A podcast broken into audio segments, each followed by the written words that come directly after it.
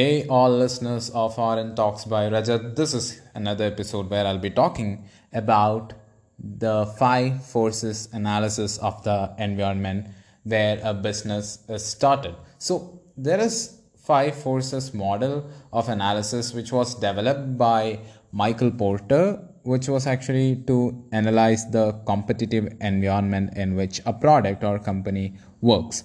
So, these five forces that act on any product are majorly to understand the competitive positions in the market okay?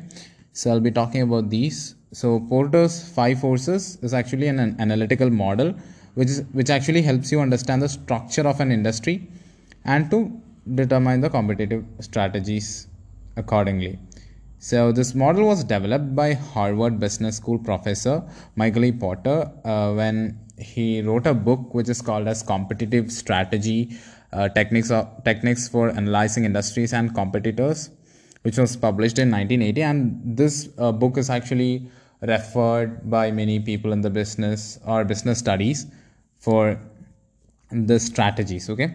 So the model can be applied to any segment of the economy not only in any business it can be applied to any segment of economy. It helps explain why various industries maintain different degrees of profitability like every industry cannot have the same kind of profitability and that's a true point right? Like the service many service based businesses are there which can actually produce more profits than product based businesses so it's all there so these are actually five factors so let's go and check which are they so the first one of the uh, new players in the industry or the threat of entry. So, new and also more entrance into the market means a company's power also decreases, right?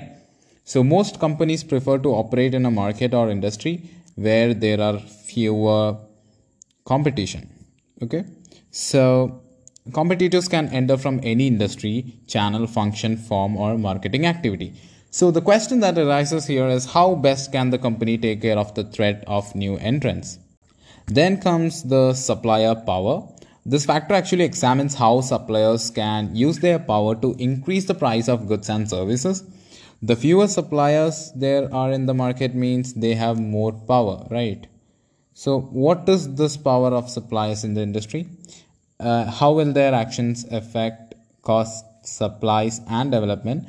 And the thing is, what I told before if there are fewer suppliers, power is in their favor and cost of switching may be prohibitive and vice versa too. For a situation with lots of suppliers there will be like lesser power right? So there may be too many buyers from too many suppliers and that's a threat. Then there is buyer power or customer power. When sellers not uh, not sellers. When consumers or buyers have more bargaining power they may be able to affect the price of goods and services driving them down. Uh, that is there are there may be few buyers for the product which could m- mean that they would drive down prices and dictate business terms.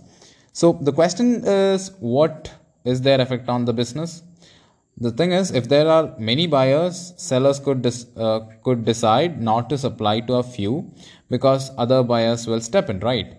Like if there are many sellers could only focus on some who could uh, provide them with better profits right? There is a threat. Okay so then let's go to the threat of substitutes. That is in economics we always learn about substitute products. So products and services by a rival that can easily be substituted are also a threat to a business's profitability. So an example is like if a product is having substitute in most economic cases the example we take is of tea and coffee and what is the likely possibility of this? And what is the impact? Like if one product is increasing its price if the other product's demand will increase like the cross elasticity and all will exist there. So this is the knowledge that we get from studying a lot about business and economics.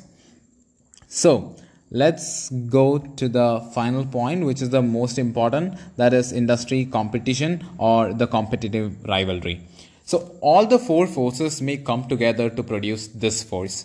All the resources at the company's disposal may be put in to maintain market shares and sales. So the question is how intense is competitive action? Can it be countered? So, talking about this industry competition, a higher degree of competition means the power of competing companies decrease. And when competition is low, companies can do whatever they need in order to increase their profits. So, that's uh, the five factors which are there to ensure the forces and which examine where power lies in a competitive situation. So these are Porter's five forces, and I'll be coming back with another episode where I'll be talking more about another kind of analysis, which is Pestler. So we'll be getting more and more information from me. So that's all for now. Thank you for listening. I'll be coming back with more entertaining and entertaining episodes, which will be providing you with more value. Have a great day. Have a great life.